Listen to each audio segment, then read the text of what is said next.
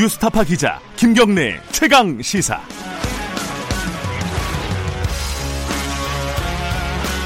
김경래 최강 시사 2부 시작하겠습니다.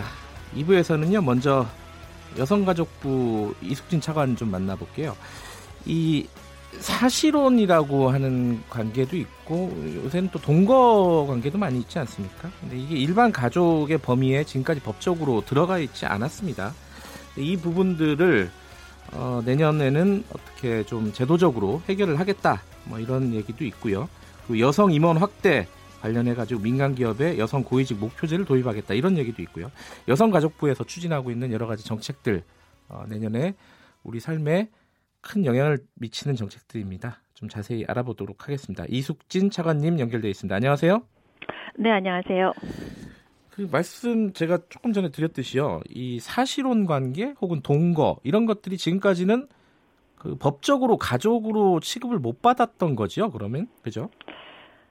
아, 사실 뭐 민법에 그 네. 사실혼을 명시하지는 않았지만은요. 네. 이제까지 그 상속권을 제외하고 네. 어 여타의 다른 동거 뭐 부양 협조 네. 등등의 그런 부분에 있어서 일- 일반적인 그런 효력은 인정이 되고 있었습니다. 아, 상속을 네. 제외하군요. 네, 네. 동거 같은 경우도요. 이게 네. 사실혼으로 인정이 됐던 건가요? 그러면은?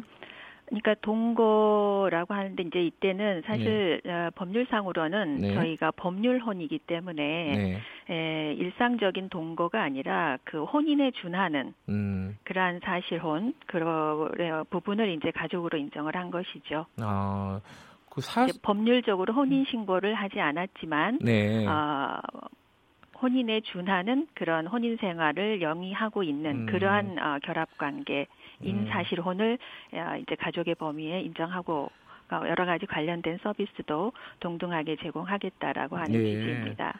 근데 지금까지도 그러면 상속 말고도 네. 상속 말고는 대부분 어, 법, 법률혼과 비슷한 어떤 어, 혜택을 받고 있었다 제도적인 네네. 그러면은 그런 지금 바뀌는 건 있습니다. 뭐예요 그러면은 아, 이제까지 그 이제 가족의 범위에 예. 통상적으로 어, 이- 이 사실혼 관계 특 어, 특히 혼인 관계에 준하는 형태가 예. 인정되지는 않았어요. 저희 건강가정 기본법에서. 예. 예, 그래서 이 건강가정 기본법이 이제 혈연과 입양 또는 혼인으로 이루어진 것을 가족이라고 정의했었는데 네. 이 가족의 정의 부분을 이제 좀 확대를 한 것이죠. 그래서 예. 현실적으로 우리 사회의 그 국민들의 가치관이나 인식들이 많이 변화하고 있고 예. 또 한부모라든가 1인 가구 등의 형태가 많이 다양해지고 있기 때문에 네. 이런 변화 하는 결혼과 동거에 대한 국민들의 인식을 네. 법에 좀 반영하겠다라고 하는 취지입니다. 그런데 이제 네. 그 동거 관계, 그러니까 지금 말씀하신 그 법률에 준하는 혼인 관계에 준하는 어떤 동거다. 그게 뭐 기준이 정확하게 뭔지는 모르겠지만은 기준이 있나요, 그게?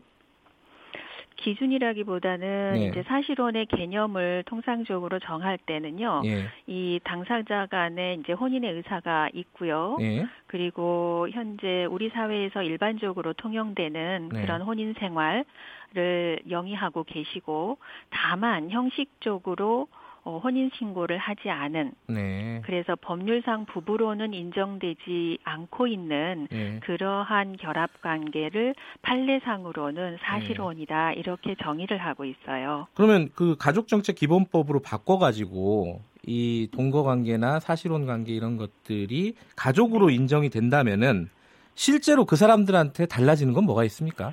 이제 저희가 건강가정 기본센터라든가 네. 여러 가지 저희 가족 상담이라든가 네. 또는 아이 돌봄이라든가 현재 가족이라고 정의되어지는 특히 네. 이제 혼인과 어, 법률혼에 의해서 또는 네. 입양에 의해서 그 우리 주민등록상의 가족의 그게 나오잖아요. 네. 근데 이렇게 해서 제공되었던 여러 가지의 서비스로부터 이분들이 좀 이제 배제되거나 소외되어 음. 있었던 측면들이 있는데, 네. 그러니까 예를 들면 어, 동거 사실혼 관계이지만 아이가 있는 경우에 예. 아이돌봄 서비스가 필요하다거나 예. 또는 여러 가지의 가족 상담 서비스 같은 게 필요하다거나 네. 할 때 이렇게 이제 법률적으로 증명되지 않은 경우에는 이런 음. 서비스를 받지 못하셨는데 네. 이제 이런 서비스를 받으실 수 있게 되는 것이죠. 예. 그럼 네. 지금 방금 이제 자녀를 말씀하셨는데 애를 네. 낳았을 경우에요.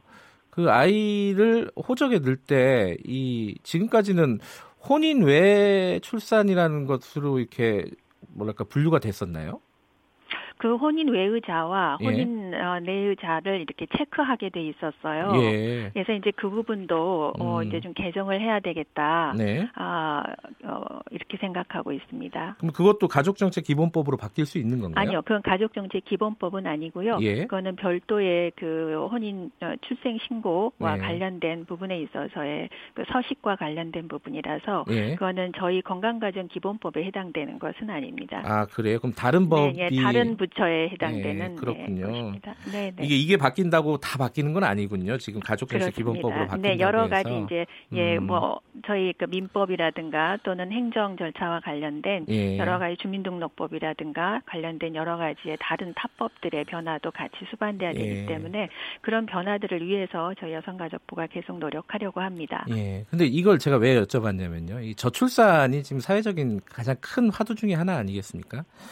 근데 이제 동거 관계나 이, 런 관계를 어, 법률적인 혼인을 하지 않는 관계를 유지하고 있는 사실상의 가족들이 꽤 많잖아요, 우리나라에도.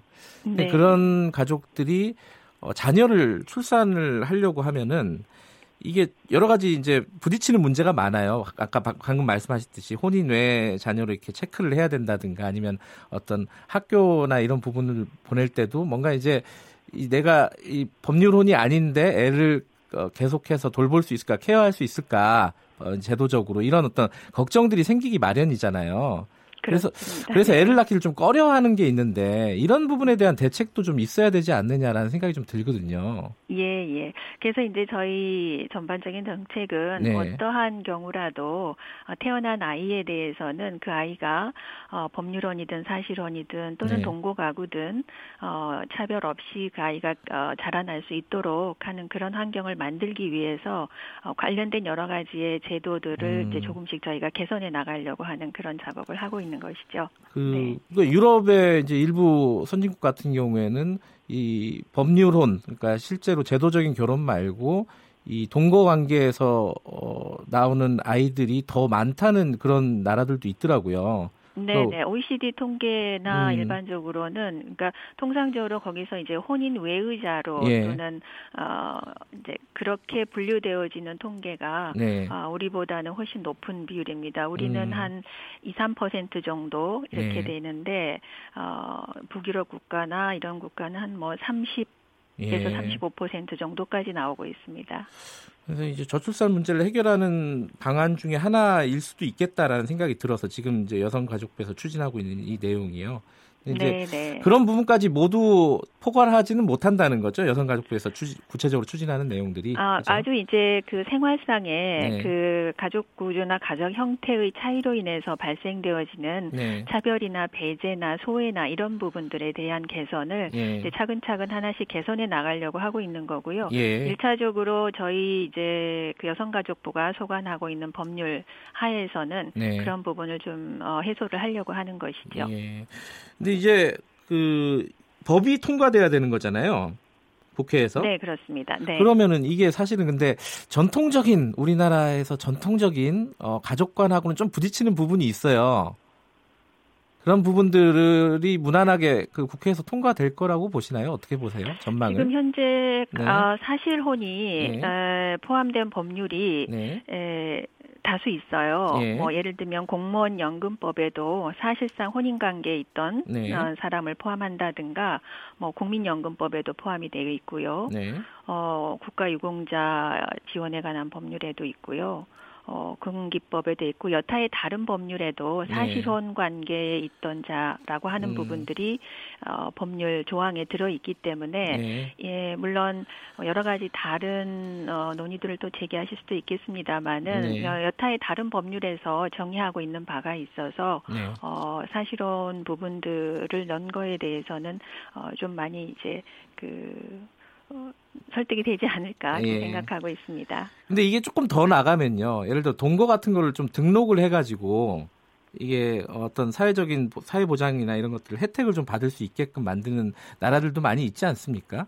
네. 그 그런 것까지는 아직 시기상조다 이렇게 판단을 하시나요? 어떻게 보세요? 네, 아직 그 부분까지는 이 네. 건강가정기본법에서는 포함하고 있지는 않습니다. 그래요.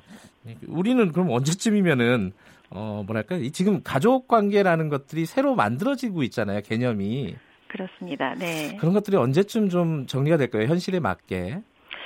어, 이제 대부분 외국에서는 네. 가족의 범위를 그렇게 규정한 나라가 많지 않아요. 네. 그러니까 어, 굉장히 가족을 아주 어, 혼인 신고를 통해서 이러한 아주 강한 결합 관계를 갖고 있는 그런 어, 공동체로 보기보다는 굉장히 네. 느슨한 또는 유연하게 결합했다가 또 흩어졌다가 다시 결합했다가 하는 예. 그런 관계를 보고 있는데요.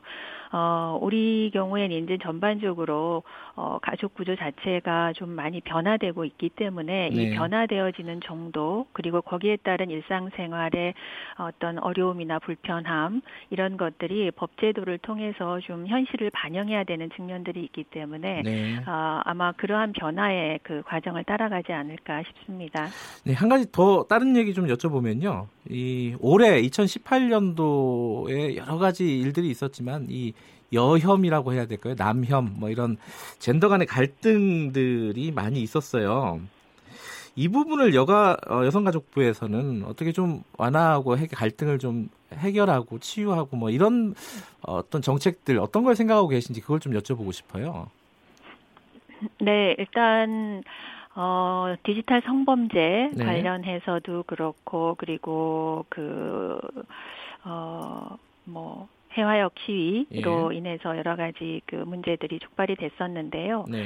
어, 이런 모든 문제들이 그동안 우리 사회 굉장히 낡은 규범에 머물러 있었다. 그리고 네. 어, 지속된 누적된 성차별과 불평등에 대한 그런 문제들이 사회적인 이슈로 이제 드러났다 이렇게 보여지고요. 그리고 네. 이게 갈등이나 대립으로 이어지지는 않아야 된다라고 생각하고 있습니다. 그런데 어, 이런 그 성차별에 대한 민감성이나 제도라 라고 하는 것들이 에, 매우 여러 가지 형태로 많이 그 정책적인 개선책들이 제시되고 있는데 네. 이 부분에 대해서 어, 성별 간의 인식 경차라고 하는 게 여전히 좀 존재하고 있는 것 같습니다. 그런데 음. 이런 모든 문제가 개인의 문제가 아닌 것이죠. 우리 네. 사회 전반이 갖고 있는 아주 어, 구조적인 그러한 문제이기 때문에 어, 중요하게는 어, 인권과 그리고 평등과 그리고 이런 문제들에 대한 사회 전반의 인식이 같이 좀 선행이 돼야지 올라가야지 해결될 수 있는 거라고 보고 있고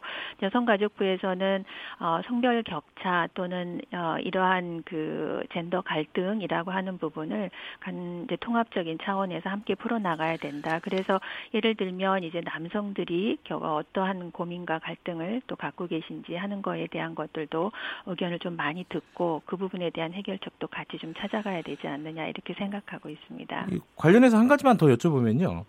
이 민간 기업의 여성 임원 수를 어, 어떤 목표제를 도입하겠다. 지금 우리나라 같은 경우에 굉장히 낮잖아요. 여성 임원의 비율이요.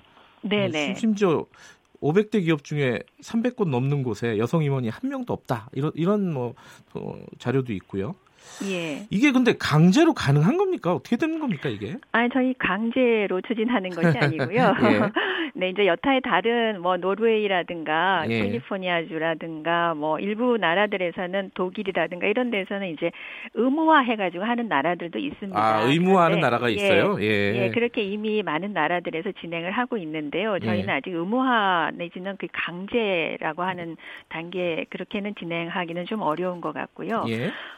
어, 기업이 좀 자율적으로 이런 부분들에 대한 인식을 해야지만이 기업의 재무 구조라든가 매출이라든가 이런 것들 어, 이런 부분에서 아주 좋은 성과가 있더라라고 하는 어, 설명들을 좀 하고 어, 이런 기업 경영의 효율성이라고 하는 것을 높이면서 또 여성 인재들을 등용하는 것이 우리 사회의 지속 가능한 성장이라고 하는 거에 매우 중요하다라고 하는 거를 좀 말씀드리고 아니. 네, 그러니까 이게 강제도 네. 아니고 의무도 아니면 이게 목표만 설정해 놓는다고 되는 건 아니잖아요. 어떻게 네, 각자 이제 기업들이 예. 목표를 좀 설정하시고요. 예. 그 목표를 설정하시는 기업과 저희가 이제 MOU를 맺거나 아. 하는 방식을 통해서 좀 진행을 하려고 하죠. 예. 예. 지금 이게 뭐 강제와 음. 의무화 된다고 했을 때는 이게 법률적인 근거가 있어야 되는데요. 네. 법률적 개정까지 저희가 그 진행하고자 음. 하는 것은 아니고요.